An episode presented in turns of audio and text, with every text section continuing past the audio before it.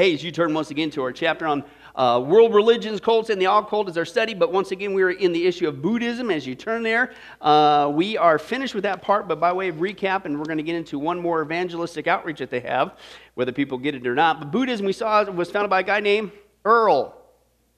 Now that I have your attention, no, that was not his name.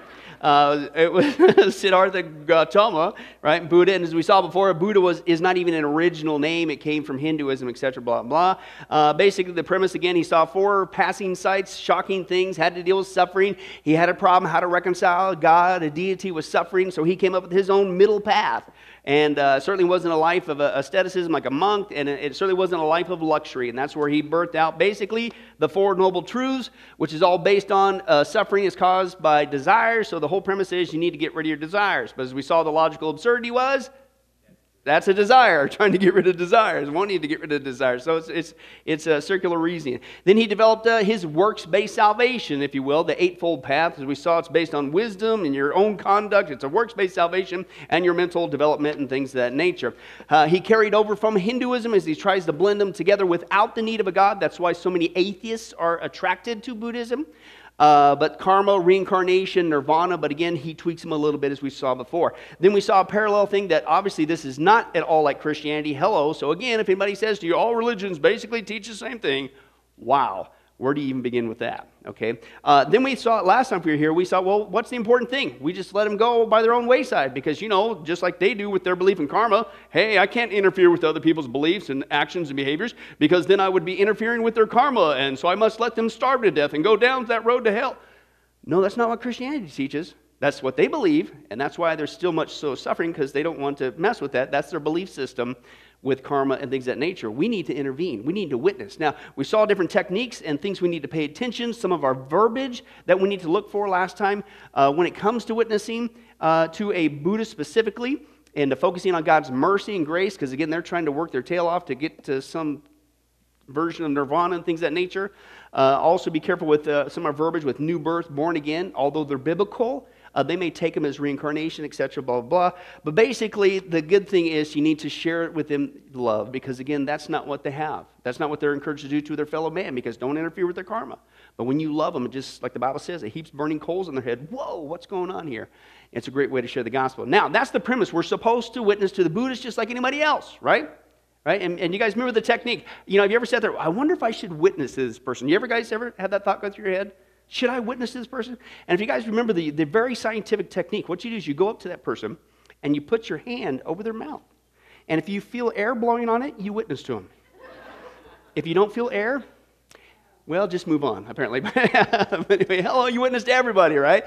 Now, the problem is the tables have been turned, okay? Apparently, we're not doing too good of a job of witnessing, as with Hinduism and all the other ones. So is Buddhism, and they're doing a great job of witnessing to us, okay? And a lot of people are Buddhists in their thinking, uh, whether they realize or not. We talked so far, they've been doing it through movies, they've been doing it through media, books, video games, the whole nine yards. Hollywood elites, they're following the, you know, American Idol, those people believe in it, it's got to be true. And martial arts is what we dealt with last time. And that's right, now we're going to take a look at the big finale, the maker of Star Wars. Now, why couldn't I just say Star Wars? Anybody? Bobby, you got the preacher disease too. That's right, it's all got to start with M. It's a teacher technique. But anyway, let's move on. Star Wars. So, does Star Wars, yeah, it's a movie, okay, but uh, does that really uh, get people to be thinking, acting, starting to believe, lean towards Buddhism, amongst other things? Yes. And a lot of people say, oh, that's just one of those wacky conspiracy theories. I mean, they never really planned on doing that. Yes, they did. Okay, and that's what I want to deal with tonight with the background of George Lucas. Now, why would I be talking about a guy named George Lucas? He's the maker of Star Wars. Give it for Bobby. That's right, two for two tonight. That's right on the front row. You're shining brightly. And uh, yeah, hello. So we're going to deal with that. Now, uh, as with a lot of things, if you haven't learned this, when you're into research, when you know the man, you know the teaching, is the phrase. I remember Dr. Couch saying that over and over and over and over again in uh, seminary. you know the history, you know the man, then you understand the teaching that came out from that entity. Okay, and we're going to do the same thing with George Lucas. We saw that before with uh, uh, uh, uh, secular philosophy. You know the man, Freud, atheism, drug addict. Well, now you know why he came up with what he came up with. Carl Jung, into mysticism and necromancy and all that. Now you know why he came up with what he came up with. Karl Maslow, his hierarchy of needs, right? he said that his life's motivation was his absolute hatred for his mother. Why? Because one of the things when you know the man, know his history, he grew up, he was a little bit kind of a chunky little kid, so his mom actually put a, a chain around the refrigerator and locked it up, and he couldn't have food. So isn't any wonder he came up with a theory that puts self needs at the top of the, the triangle he developed? Ah, know the man, you know the teaching. So that's what we're going to do. Don't take my words for it. Does Star Wars openly, admittedly, encourage people towards Buddhism? Well, let's know the man, George Lucas. A long time ago, in a movie multiplex not so far away, Bobby, a child looked up and asked, Mom, Dad, is the Force the same thing as God? Children have been asking that question for almost 40 years now when this whole thing began. The simple answer, of course, is no, but this raises another question. Which God or God, whatever, is at the center of the Star Wars universe? Well, the trilogy's creator, of course, now beyond that, uh, was, well aware, was well aware, listen, George Lucas was well aware that his work invaded the traditional turf reserved for parents and preachers. George Lucas wrote, quote, Star Wars shortly after the Cultural Revolution of the 60s, and he sensed a spiritual void. So what did he take it upon himself to do? I'll help you out. I'll come up with something. And he said, and this is a direct quote I wanted it to have some sort of palpable precepts in it that children, who's he going after? This is his words, not mine. That children could understand. There's always been a lesson to be learned. Traditionally, we get that from church, the family, art, or and in the modern world, we also get that from the media and from the movies. So guess what? Pulpit he decided to use movies. Okay, and, uh, and in fact, the impact of Lucas' work has led researchers to speak of terms not just Star Wars, but now it's created a Star Wars generation. So this guy with his movies has affected a whole generation, and it continues on. He grew up in 19 in the 50s in Modesto, California. How many of you guys remember the American Graffiti? Okay, it's kind of based on his life there in Modesto. My uncle actually lives there in Modesto, been there several times. And uh, so he, he, during that time, he'd read comics and he would escape to movies and watching TV. Now, he attended a Methodist church with his family. Not to pick on too many denominations, but how's the Methodist church doing today? Not a very good pillar anymore, unfortunately, of evangelical Christianity. But unfortunately, that was his version of Christianity. Well, it didn't go too well.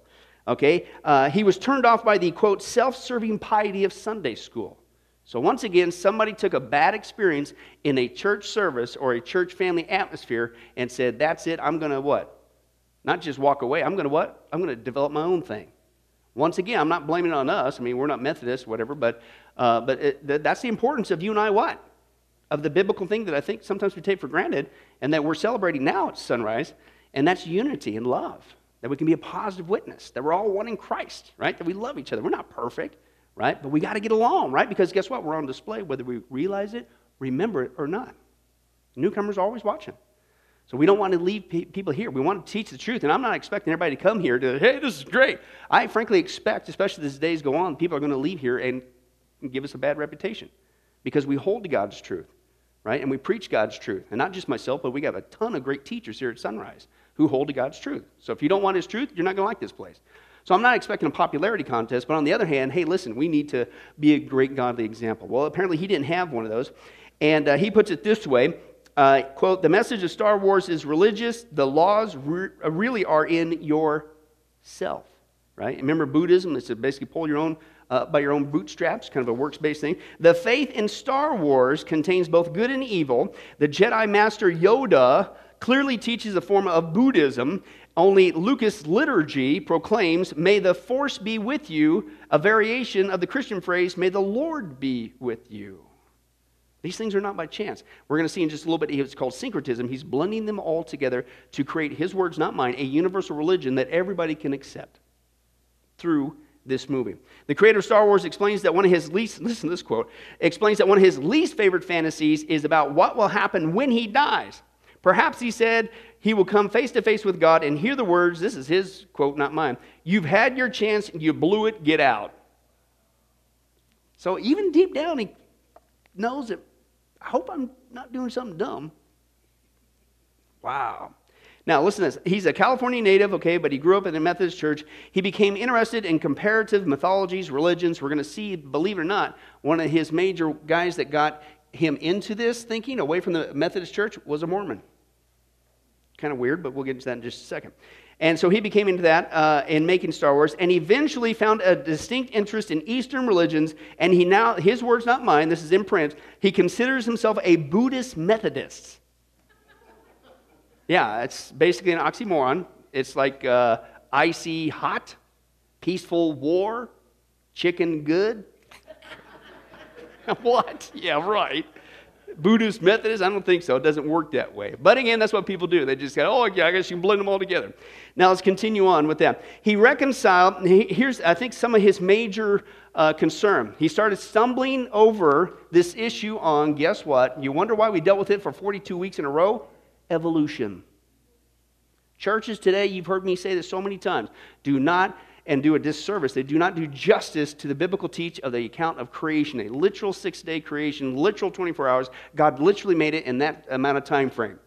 And I'm telling you, it's a bigger stumbling block than people realize. And churches, half the time, don't even teach on it, just like Bible prophecy. Or they relegate it to a Sunday school class, which only a small minuscule of people get. Or they say, oh, that's just for the kids. Excuse me, we all need to know God's truth right? And if I can't trust the first page, let alone the first verse of the Bible, why should I trust any of it? Well, that was a stumbling block for him. So he basically came up with the idea that there's no conflict between evolution, Darwinism, and God's design for the universe. Is that true? I don't think, excuse me. So God is so inept, he had to have millions of misfits, mutants, and mistakes before he'd get it right. What kind of a God is that? Because that's what that teaches. Like one guy says, you need to get a new God. One does it right the first time. Hello, that's the biblical God. Okay? Uh, and so that's that. So then he got an interest into Buddhism, uh, Eastern philosophies, uh, and, and, that would uh, the power comes from within, the power of individuals. Okay, he said I was raised a Methodist, but he says now let's say I'm spiritual. Now what does that say about his Methodist upbringing? Wasn't spiritual. He says uh, it's in Marin County, California, very liberal area. We're all Buddhists up here. Okay, at least he admits it. He said, I'd rather see us to be a positive force in the universe than a cancer. We have the knowledge to be either one. We have a choice. Really? So you have a choice to be perfectly good? Is that what the Bible says? No, no one is good. No one, not one. No one is righteous. Romans chapter 3, read that. Was that not taught? And you're maybe not, right? So again, it's about, you know, self, self can do it, self can rise up to the challenge. Again, that's Buddhism. Now, here's the guy, one of the guys that was a major influence on him, okay, and he was a Mormon. The guy's name is Gary Kurtz, okay? And this is the guy that basically uh, encouraged him to take the Star Wars thing and go beyond that and make it into a universal religion for everybody to follow. That everybody in their different religions can find a piece to identify with and get sucked into. Right? Gary Kurtz, he's a Latter day Saint, a Mormon who studied comparative religion extensively in college and on his own. And uh, he was the pivotal guy introducing Lucas to Eastern religions, particularly Buddhism and Native American religion, because you're going to see that in there too, uh, and discussing with Lucas how best to improve Star Wars and giving it believability by sufficiently universal religious underpinning. So, what's the thing? Let's tweak this baby so it not only has a religious flavor, but it's so universal in its scope that anybody could be a part of it. Okay? Kurtz was also the producer of Star Wars and The Empire Strikes Back. And Lucas said, I wanted to develop something that was non denominational, but still had a kind of religious reality. So again, people say, oh, no, that's a. You crazy conspiracy theorists, you wacky evangelicals. The Star Wars movie is just entertainment. Leave it alone. They didn't have any. What am I reading? I'm reading his words right? A deliberate plan to deliberately do this, to deliberately affect specifically kids, a whole new generation, into this universal religion mindset. Now, why is that important? What's the Bible say is going to come in the last days? A universal religion, right? A one world religion. Revelations 18, the, the great harlot, right? It's going to ride with the Antichrist, work with the one world government for a while anyway, until God puts in his heart and she gets destroyed, right? Wow. So again, that's kind of laying the mindset. He said, quote, I saw Ben Kenobi as a shaman really. Interesting. Okay? The force was a belief roomy enough, this is his quote, roomy enough for Christianity, Buddhism, and Islam to nestle in its ample folds. Custom tailored for everybody to be a part of this journey. Uh, for that audience, Star Wars embodies the e- eternal. The cinema becomes a dusty corner of a crowded soul. A storyteller murmurs the most seductive phrase, once upon a time. And that's when it begins to get you. An ancient mystery is about to be reenacted, and the audience is listening. Again, so it's like he's giving a sermon, but what do you use? A movie. Okay? The most successful, and this is kind of interesting, go back to this Mormon kind of uh, concept back here. Okay, the most successful science fiction TV series launched after the success of Star Wars was Battlestar Galactica. How many of you guys remember that one? Okay, and uh, but it was created by another Mormon, this guy named Glen Larson. Why? What's Mormonism getting all pulled into this stuff? Okay, and uh, it was created by this guy, uh, Glen Larson. Uh, Galactica was based on Larson's own religious and historical background as a member of uh, the Latter day Saints, and the series was inspired in part on the stories of Mormon pioneers. Now, if you remember the premise of Battlestar Galactica, it almost makes you want to go back and go and look for, because there's also woven into it, listen, and many key aspects of the fictional star traveling culture depicted in the series were based on contemporary Mormon beliefs and practices. Not even that safe. So they use that to preach Mormonism. Now, if you remember the premise, and there's one thing I, I do know, if you recall, they were basically Uh, always in the search of this, I forget the name of the place they called it, this, this safe place that they could all, you know, they're always on the run looking for the safe place, and people were after them, persecuting them, and they just wanted to have their own home planet and blah, blah, blah, and be at peace, blah, blah, blah. Well, believe it or not, that's the history of Mormonism. Okay, not because it was so wonderful, and incredible, it's because what they were doing. People were hunting them down because of what they were doing. Joseph Smith was not some sort of, we'll get into this, Lord willing, into the Mormon chapter, but he was not some sort of saint that they want to picture him out to be. And oh, he was just martyred because he was preaching the truth and people had. No, he wasn't. He was sleeping with the men's wives. The guy was committing polygamy and adultery, and he was seducing the men's wives. And guess what? That was the Old West. Guess what they did? They called the FBI. No, they got their own shotguns and dealt with justice in their own hands. And so they went hunt for the guy. And the guy wasn't, you know, some great guy who was preaching the truth and they unfortunately shot him. Are you kidding me? They were hunting him down because he was sleeping with their wives. He was hiding, running through the. He jumped out the windows and they shot him in the back because he was running. Number two, it got so bad with the, the teaching of polygamy. Okay, it's on record that the United States government told the Mormons if you don't stop this, we are, the cavalry is going to escort you to the Mexico border. And that's where they went from Missouri and all the way over there and then eventually out to Utah and things of that nature. But this, they, they put this to a star, you know, Battlestar Galactica. And, and we're just being persecuted because they just leave us alone. It's, you got to be kidding me. Know the man. You know the story. You know what's teaching. Anyway, so it continues on. So Larson had even worked out an agreement with Star Wars producer and fellow Mormon Gary Kurtz. So these two got together Okay, one's doing Star Wars, one's doing Battlestar Galactica, regarding ways that they could uh, minimize the similarities, because basically Lucas was wanting to sue the guy.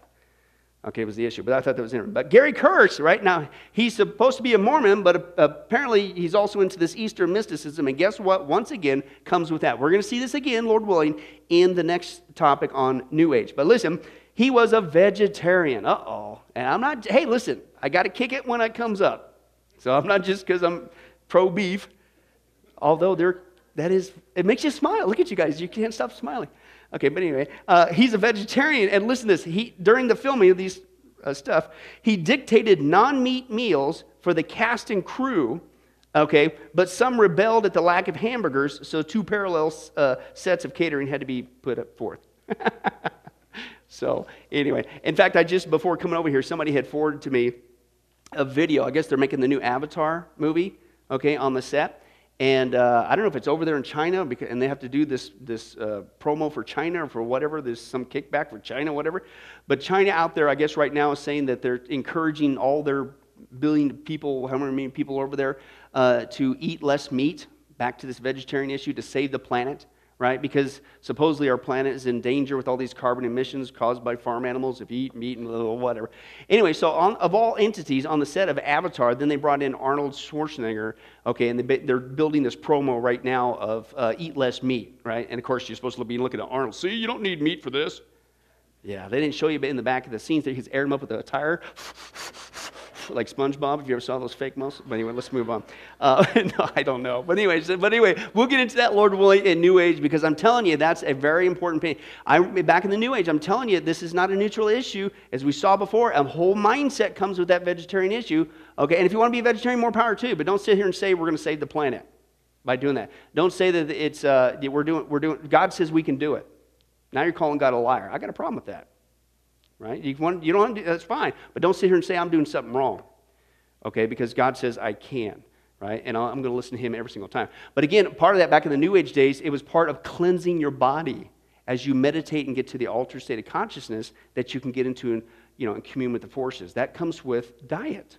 People don't get that right? But anyway, let's move on. Now, an interesting interview. This is with uh, uh, George Lucas. Again, he's admitting this. I'm not making this up.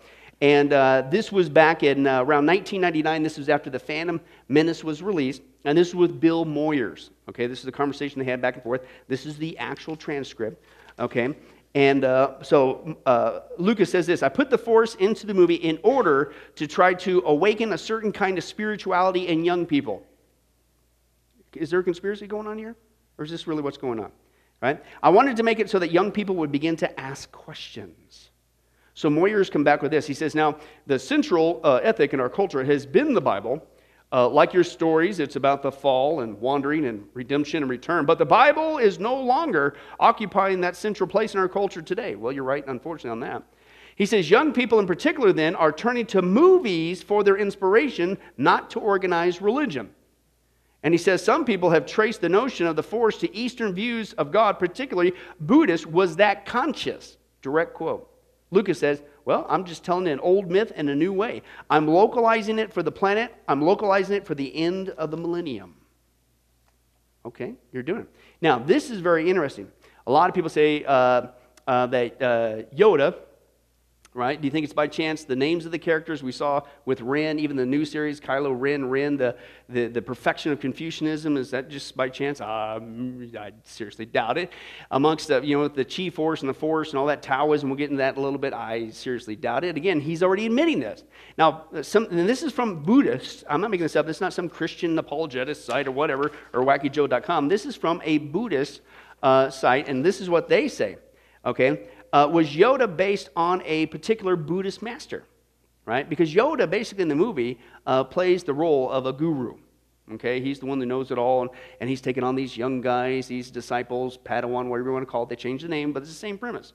Now, listen to this Star Wars is loved by, this is a direct quote, many Buddhists for its hidden Buddhist teachings. So they admit it. They love this thing. It's a great platform uh, for their religion. But there may be even a more direct connection. According to Buddhist scholar Alexander Berzin, uh, George Lucas traveled to India prior to making Star Wars. He met a Tibetan Buddhist teacher named Tenzab Serkon Rinpoche. I probably ripped that apart, but hey, that's how it came out of my mouth. Uh, and he, that guy, that particular guy, is a, a debate partner and tutor of the Dalai Lama. So he met a big guy. Now, uh, this guy, Rinpoche, he's a monk with a shaved head, red robes, and he's got this deeply lined face that makes him look more ancient than his years. The guy's covered in wrinkles. In fact, here's I don't know, you probably can't see this, but here's a picture side by side. You can see this guy. I'm not recommending this, by the way, but if you, if you stretch his ears out quite a bit, ouch, uh, it looks pretty similar. Very interesting, okay? And uh, so he says, This quality did not escape the notice of Westerners who met him. The makers of Star Wars decided to use him as a model for Yoda, the spiritual guide of the epic. Then another uh, illustrator named Gotoku caught on to Yoda's monk like image. Hey, he looks like one of our monks, okay, when illustrating this. And uh, he began to illustrate Yoda. I guess it was an internet uh, sensation. Uh, and then he did it alongside with uh, their calligraphy. And basically, it's a picture of uh, Yoda there, looking like one of their gurus. And of course, the calligraphy on the side there, uh, for those of you who cannot read Oriental writing like myself, uh, says, No try not, do or do not, there is no try. Right? The classic Star Wars uh, Yoda saying. But he's saying, Man, this thing's just like one of our guys. This, is, this guy's a genius, right? So let's take a look at the philosophy behind the Star Wars. Obviously, as we talked before, I'm not going to go into too deep because we've already peppered it throughout our study okay? But the conflict is between light and dark. That's actually uh, an aspect of two different teachings. Zoroastrianism, we saw, as also the yin yang principle of Taoism. Uh, the strong ethical element in Star Wars is linked to Hinduism, Buddhism, and Stoicism. The virtues of the Jedi shares the Stoic sage uh, uh qualities that they want you to have patience, timelessness, deep commitment, and seriousness, right? That's just one thing you never saw in the Jedi Council. Hey, what are you guys doing? Nothing. We are very serious about every one of our lines. We are Jedi messers.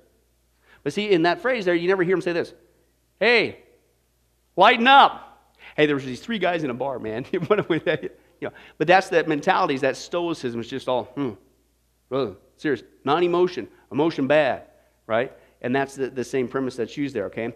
And so basically, they describe that they resemble the ancient uh, Stoics described by the sages who has perfected his reason and achieved complete wisdom. The physical aspects of the force in Star Wars, obviously, as we saw before, uh, is compared to the chi force in the Japanese and Chinese thought.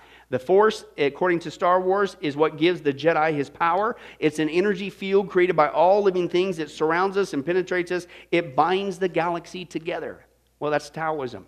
That's the chi force, uh, what they believe is there. The Jedi way is Taoism. Now, you guys remember the definition of Taoism? It means the way. So here you have Jediism is the Jedi way. And on the force with the chi. It's all blended together, same thing, okay? The two main goals of Taoism are to achieve balance and exist in harmony with nature and all living beings. There is no deity in Taoism. Uh, there's just this ultimate reality, this energy, right, that you tap into. You can get these special forces. Uh, the equal opposite forces, again, of yin and yang, and the tension between the yin and yang is what creates this life energy, again, called qi. According to the legend of Taoism, uh, you could, those who could command the chi flow, listen, they were called in Taoism uh, the Qigong Masters. Sound familiar? Uh, that was the name of the Jedi Master Qui Gon Jinn, okay, uh, which is just basically cut straight over to those who can manipulate the chi force, uh, the Kaigon as well. Okay, and they move the objects with their mind, etc. Blah blah. The second source uh, influencing not just Taoism, um, uh, the Jedi way, is also Buddhism. Uh, and again, a lot of it is the Zen Buddhism branch, the Japanese branch there. Uh, non attachment, letting go of emotional bonds, places, and things. And what was Luke told all over and over again? Anakin told over again, hey, don't get too serious. And what was the big thing that he broke the rule? Anakin, right? He fell in love and he secretly got married. No, no, no. Don't you know that Buddhist monks don't do I mean, uh, Star Wars Jedi guys don't do that? Same thing, same principles, just cut over into a movie. All right? And the, the Jedi Knights, just like Buddhist monks, were to be ascetic and celibate, non attached.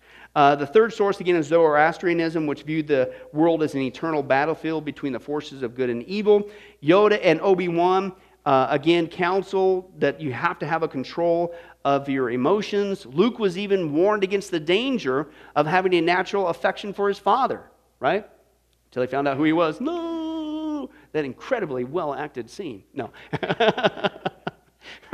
so, but again, it's like, excuse me? Hey, you find out your dad? Yeah, you didn't expect him to be Darth Vader, but hey, that's your dad, right? There's a natural affection. But even that was wrong right? And again, you go back to their, you think, oh, you got to be kidding me. These guys actually walk around and people are dying and starving to death and they're crippled, walking in their knees, about to die, and they literally walk on by and do nothing, all because their belief in karma prevents them from doing so? Yeah.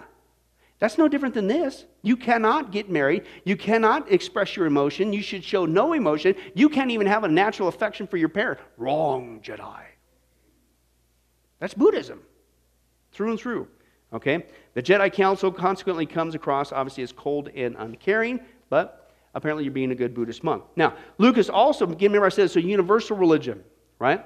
Not just with the Eastern mysticism, not just working with atheism, because a lot of atheists are attracted to Buddhism because you can conveniently feel religious and get away with the idea of a, a, a true God out there. But also, again, he tried to blend in his Methodist, if you will, Christian background.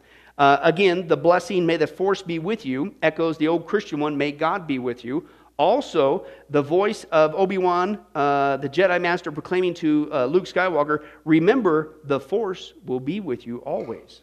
Reflects Jesus' words to his disciples, Matthew 28, and remember, I am with you always, even to the ends of the age. Very, very deliberate uh, in the scripting there. Again, what's the premise? I'm going to create this universal religion. It's the 60s, man, and I'm so turned off by what I saw in the Methodist church. I'm going to come up with something new. I'm going to use my new platform. I'm not going to get in the church service. Are you kidding me? I'm going to use this new medium called movies, and I'm going to create a universal religion to prepare people for the millennium. Sounds wacky, isn't it? But it, who, who's saying this? Not me, Mr. Lucas. Consequently, Lucas uh, creates a quote, listen to this, a safe religion that doesn't step on any theological toes. The Force may well step inside on all of them. Now you think, okay, well, that's a premise. That's what he wants to do, but uh, no chance that's ever going to happen. Nobody's ever going to be affected by the media, movies, none of that stuff, because we all know it's entertainment, and it has no effect on our belief systems or values. Sarcasm? Hey, that's right, Debbie. Sarcasm. You know me too well. Uh, excuse me? yeah, it's actually a new official religion, even getting 501c3 nonprofit status. Okay? And the new religion is created uh, is Jediism. Instead of Judaism, it's Jediism. It's a brand new religion, okay, well, relatively new, and saying non theistic. Why would it be non theistic? Based on Buddhism? Comes right over there.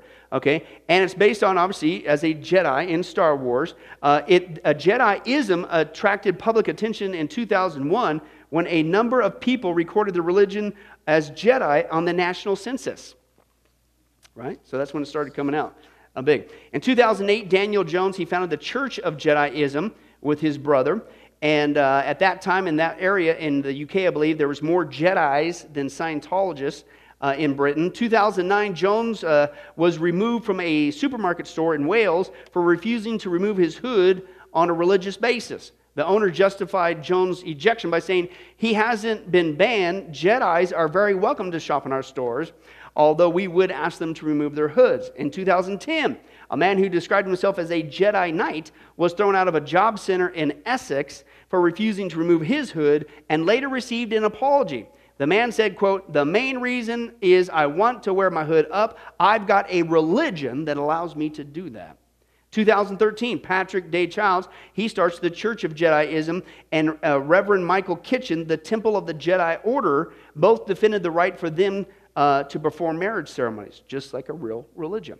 2015, students at the uh, Dokuz University in Turkey started to petition demanding a Jedi temple be built on their campus. And soon after, that was just last year, students from other universities started petitions demanding Jedi and Buddhist temples on their campus. Okay? So, again, the idea of the Force is not uh, uh, fantasy. Uh, for some folks, it's turned into a real religion. Sounds like Lucas began to meet his goal right? Okay? Real life followers of the Jediism uh, really treat this as a religion. A number of organizations have created everything from doctrinal creeds, I'll get to that in a second, training programs to take a person from a Padawan, and initiate, into a full blown Jedi master. Uh, and again, a lot of them have 501c3 tax exempt religious organization status.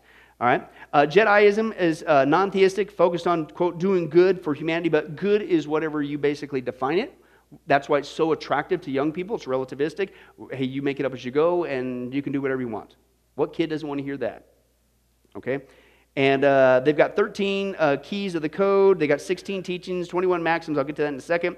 The teachings are based on a combination of Taoism, Buddhism, and instructs the Jedi's in meditation, self actualization, visualization, quieting the mind, and connecting to the Force. Right? So, what element have we seen lately? Uh, do you think uh, people in the church who are into meditation and contemplative prayer and experiences and connecting with, do you think they might get sucked into this? Yeah, their hearts have been prepped for it. It's the same kind of baloney. Okay?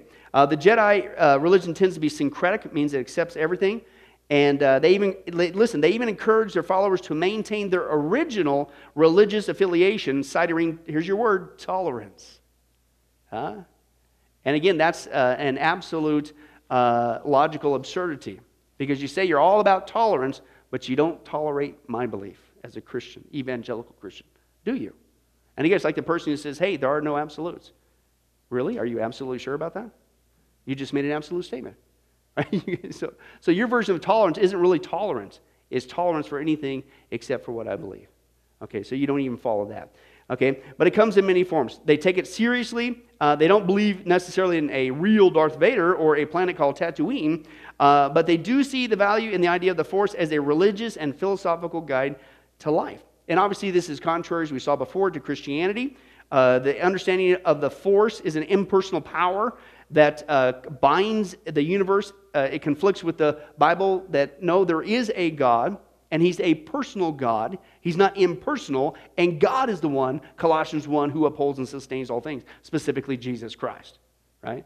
That's not the same thing. Also, again, Star Wars presents the Force as amoral, no morals, it doesn't matter, right? And you can harness this Force for purposes of whatever you decide is good and evil. Excuse me, where does right and wrong come from?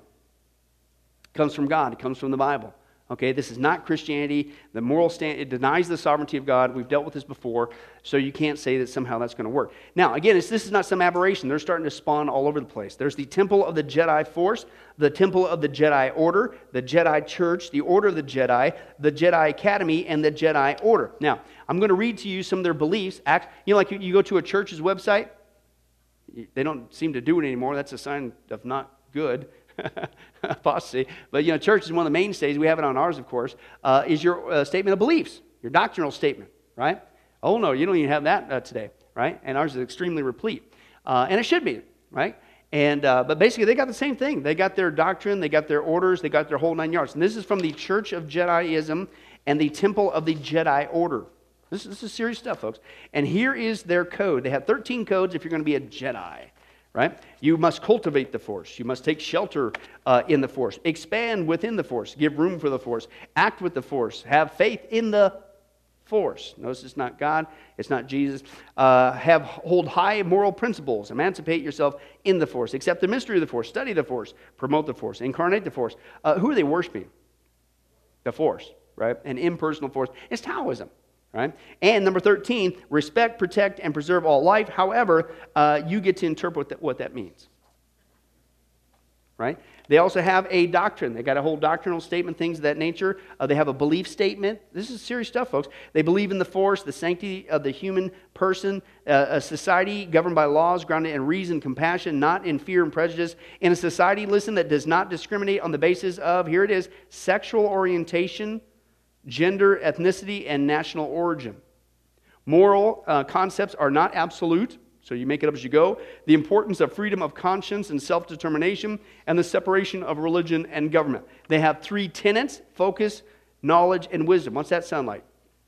Sounds like the Eightfold Path in Buddhism, right? Uh, it was broken down those three categories. They also have a creed, which I'm not going to read to you, uh, but basically ends the force is with me always. Notice it's not God and I am, for I am a Jedi. And actually, when you read through the creed, it was adopted from a prayer from St. Francis of Assisi. So apparently, Catholics can get on on it. Right? They got 16 teaches that you need to be in touch with the Force. You need to clear your mind and connect with the Force. Guess how? Meditation, contemplation. Again, get into an altered state of consciousness. Uh, again, you need to be unattached from any material and personal things. Uh, you need to uh, understand your limitations, be patient, blah, blah, blah, a bunch of all that stuff and uh, you need to cultivate empathy, but again, apparently don't mess with anybody's suffering, whatever. Uh, you need to uh, believe in eternal life through the force. So, who are they looking upon for, quote, salvation? The force, an impersonal force, Taoism. Is that going to get you there? No, but this is what they believe. Okay? And then they have 21 different maxims, which I'm not going to read to you, but basically it's like Buddhism 101. You know, be a good person in all you do and try to be humble and, and you know, loyal and, and a good person and you know pull yourself up by your bootstraps. And you need to achieve harmony. This was the last of the maxims. To be quote connected to the force. Well how's that going to happen? Now you think okay well that's that's just an aberration. That's not happening. Well guess what's happened now uh, since the uh, star wars has now taken off again with the force awakens. And if you do the research and you study what disney's going to do with this they're getting ready to crank this baby out for all it's worth so we're just seeing the beginning of a restart on this and a kickstart on this, and it's going to go on, Lord willing, if we're still alive and still here, and the rapture hasn't occurred, it's going to go on for a long time. Okay? Unless the seven year tribulation starts. Uh, but listen, the Church of Jedi sees, listen to this, this is how influential this is. The Church of Jedi sees 1,000 new recruits per day as The Force Awakens has released. 1,000 a day. What, what wouldn't, how come we don't have a 1,000 a day? We need to make a movie, Reed. We need to, yeah. Apparently that's the way you do it now. Whatever. Bobby, you going to be our character? We'll dig into somebody or something. Right. Anyway, what? Can you believe it? 1,000 a day. Right? Goes in this. Star Wars fans, as they pile into the cinemas and this hotly awaited film, uh, the number of Jedites is skyrocketing. Uh, now there are more people who identify them, this is in Britain, more people identify themselves as Jedi than Jewish or Buddhist combined. High Council member Master Chai Pa Amshi uh, told the Times UK the Force Awakens again has increased their membership and the reason 1,000 a day. And Amshi said, "quote We allow for multiple faiths. It's like a new universal religion." He says, uh, "We'll be supporting the homeless and providing blankets. You know, you got to do good things, right?" And the Jedi Master said, We often get compared to Buddhism and Taoism. Listen, we allow the knights, the Jedi Knights, to write their own scripture, which is one thing we look for if they want to become a master. So, right now, as we speak, in essence, we can laugh and scoff all we want. This thing's not only taking off like a rocket, it's a perfectly custom tailored universal religion for what the Bible says is going to come in the last days a one world religion. But these guys are writing their own Bible. Right? That's what they're doing as a sign that they are a Jedi Master. Okay? New recruits join as Padawans and receive guidance from more experienced members of the, quote, church. Uh, in the Church of Jediism, I don't know if you can see this, but this is the guy, uh, the founders of the Church of Jedi. Uh, Daniel Jones, he's literally speaking in front of a lectern just like this, and with the Star Wars, with their, the Jedi logo and things that nature, just like a church service. It's really happening. Okay? Then they interview the guy. Listen to what he says. Uh, when did you desi- decide to make a Jedi a real religion? He said, I was doing research on religions with my brother, and we couldn't believe that nobody had founded a real Jedi church. Obviously, that was something that needed to happen. And, and now we have uh, over half a million members, including 100,000 in training, uh, and a Jedi council of four or five, just like the movie. Can you believe this? Okay. He says, Well, what is the church doing with this massive power base? You got half a million people and growing, thousand a day. Everything. You wouldn't believe what we do. Uh, has the Jedi church leadership become a full time job? Listen, he says, No, I'm also in a band. He says, You know, Christians have Christian rock. We thought we'd have Jedi rock. And he says this Are you worried about the film's effect on your teachings as the Jedi church? Uh, you know, Jedi's have to be celibate. Do you follow that? He says, uh, In some ways. He said, I mean, obviously we have to extrapolate from the films, but because what does that tell you? The films really are the basic of their belief system, and it really impacted them so much that they're coming up with their own religion. Just like Lucas said he wanted to do. He says, uh, but we have to make a practical version of the teaching, so we end up with a real life approach to what the film teaches. We have to be realistic. And listen this. And as far as your converts go, what's their background? Is a, quote, Lutheran more likely to become a Jedi than, say, a Mormon? He says, quote, it's an equal spread among fans. Why do you think? Because he built the whole thing to what? Come one, come all. Fits a little piece of everybody. Everybody can get along on this one right?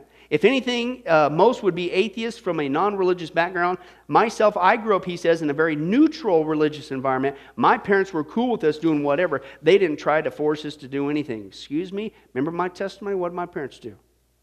And with, I love my mom and dad. But as a parent, that's one of the dumbest things you could do. Why? Because this world is not neutral.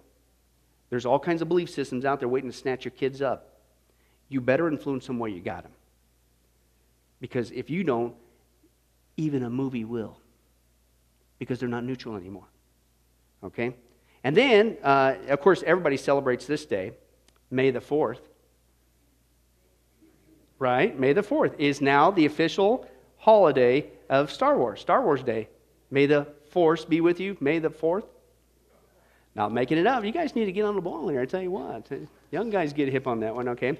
Um, this guy says this in the teachings of the Jedi Church. He says, Some people, talks about the force, and he says, Well, some people call it magic. The scientific community calls it energy, but it's everywhere. He says, You can find it in the Bible. Listen to this, how would they blend it in? He says, When Moses parted the Red Sea, how did he do that? With energy, with the force. Wow, right? So again, it's syncretistic. Anything goes. Every religion can blend with this uh, idea. While it may sound like a crazy concept, Jedism, uh, Jediism already shares a lot with mainstream religions. Like the Mormons, they were driven from the Midwest of their early church years. Remember, we saw that with Battlestar Galactica. Uh, so the Jedi church, even today, are facing the same type of persecution, right? Is what they say.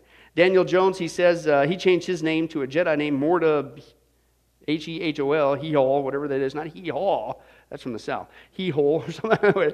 he says, We've been rushed off our feet. People want to know more. He says, quote, It's great for us. And he's talking about the movie franchise. He says, I think people are shying away from traditional religion because it doesn't reflect their views. Whose views? Who makes up the views? Who determines right and wrong? You? No, but that's what the younger generations think, right? Truth is up to you. Whatever you feel right is right for you. Whatever you feel right was for me. Here comes a movie premise that's teaching basically this new philosophy. You make it up as you go. No wonder they're attracted to it. Listen to this. He says, We got no problem with homosexuality or anything like that. We're very accepting. Again, what young, impressionable kid looking for meaning and purpose and direction in life doesn't want to hear you make up truth, you decide right and wrong. Oh, excuse me, where'd that come from? Genesis chapter 3, the lion garden of Eden. Oh, Satan, Eve, listen to Satan. What, what'd you say? Eve? No, no, you follow Satan. You do it Satan's way. Don't listen to God. And you will decide between good and evil. That's a lie from the Garden of Eden. But what kid doesn't want to hear that? You get to decide what's right and wrong. You get to live however you want. Morally, it's up to you. Who cares? Come one, come all. Kids go nuts over that. So no wonder uh, it's very attractive uh, to them.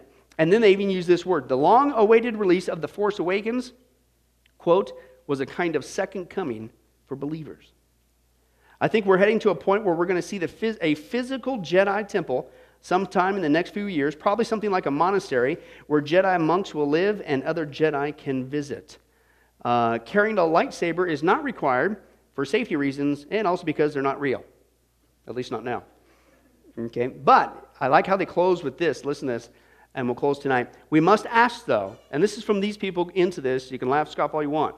A thousand a day growing. We must ask, why not Jediism? when it's more popular than most of all the other religions. So it must be true. No, it's not. Wow. Now, isn't that slick? Remember we started the premise? Oh, I'll never rub a Buddha belly. I'll never burn incense and ha ha ha look at those people who do that kind of weird stuff i'll never shave my head i'll never put on that orange robe and things of that nature i'll never and how many today are acting like frankly great Buddhists.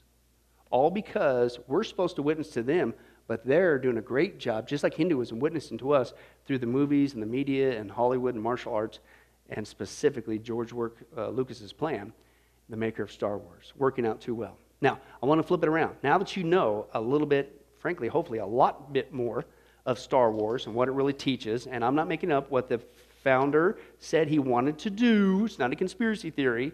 He purposely built this in there to affect a whole new generation, right? Now you should be equipped as a Christian to do what we're supposed to be doing in the first place. You can talk with somebody who's going uh, down one of these false paths, whether it's this or a Buddhist mindset or whatever mindset. Okay? So I'm going to give you a little practical tip as we close tonight. Next time you're at a restaurant, right? Because everybody's enthralled, young and old, about Star Wars. You want, to, you want a good way to start a conversation talking about God, talking about reality, things of that nature, right? So basically, when the waiter waitress comes over, or you see people next to you, whatever, what you do to get the conversation going, you just pick up this utensil and you say, "Hey, use the fork." Right? And of course, they're going to say, "Ha ha ha ha, Star Wars." And if anything, you know what? Now that you talk about that, uh, have you ever thought about the movie Star Wars? Have you thought about what it actually teaches? And, and can we talk about that? Right? And it becomes a great platform. I kid you not, all pun aside. Isn't that what we're supposed to do? Look for an opening, look for a way to reach out to people, even if it's a goofy utensil, to lead them to Christ. 1,000 people a day are not just going into this, a brand spanking new religion on the planet that's growing like wildfire because of a movie built on Buddhism Taoism and others. But you know what that really means? 1,000 people a day are being led straight to hell. And we need to get creative and figure out what in the world can we do to reach these folks and lead them to Jesus before it's too late. Amen? Well, hi, this is Pastor Billy Crone of Sunrise Baptist Church and Get a Life Ministries, and I hope you enjoyed today's study. But in closing, before you go, let me ask you one final question. If you were to die today, are you sure that you go to heaven and not hell? You see, here's the problem. The Bible says that nobody automatically gets to go to heaven, and that's because God is holy and we are not. The Bible says that the wages of our sin or our unholiness or the wrong things that we have done have separated us from God. And the wages of our sin or unholiness uh, means that we deserve to die and receive God's judgment to go to hell and not heaven. In other words, we're disqualified for heaven. And that's because God being holy and us being not, the two cannot mix. So, what are we going to do? Well, that's bad enough. The other problem is we don't even want to admit this dilemma, even though God already knows it all. And so, out of love, God gave us something called the Ten Commandments to show us that we're really disqualified for heaven. We're not holy, we're not perfect like Him. Uh, let's take a, a, look at just a few of those uh, here today. Uh, the Bible says, the Ten Commandments says, You shall not bear false witness. That means lying. How many of you ever told a lie before? Well, those of you didn't raise your hand, you just did. Okay, let's be honest, folks. Let's not tell another lie. We've all lied. Well, believe it or not, that disqualifies you for heaven. That's how holy God is. He is the truth. He does not lie. And so that makes us a liar. Another of the Ten Commandments says, You shall not steal. Okay? How many have ever taken anything without permission? Well, all of our hands should have went up at that one. Uh, we've already said we're a bunch of liars. Okay, well, we've all done that. And it doesn't have to be a bank, uh, it could be a pencil in the third grade. Uh, that means that we're a thief. Okay? The Bible says that God is so holy, even his name is holy, and that's why one of the Ten Commandments says, You shall not use the Lord's name in vain. Hey, folks, isn't it ironic how uh, now the blessed name of Jesus Christ, the Bible says there's no other name under heaven by which men might be saved, Jesus Christ, has now become a cuss word? Folks, the Bible says that's the sin of blasphemy. Okay? And folks, let's be honest. We've used God's name in vain uh, before. The Bible also says in the Ten Commandments, you shall not commit adultery. And Jesus takes the standard even higher. He says, listen, it's not just physical adultery. He says, surely I tell you that if you look at another person with lust in your eye, you've committed adultery in your heart. God looks at the heart. One more out of the Ten Commandments says, you shall not murder. And you might say, well, hey, I haven't done that one. Really? The Bible says that the sin of hatred is akin to the sin of murder. You, in other words, in your heart, wish they were dead.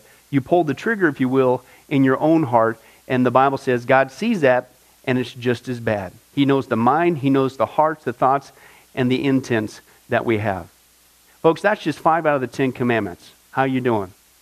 Not very well. None of us can keep them. They're God's x ray to show us that we're disqualified. And so, when, not if, your time comes, because we're all marching towards the grave at different speeds, you're going to have to stand before God.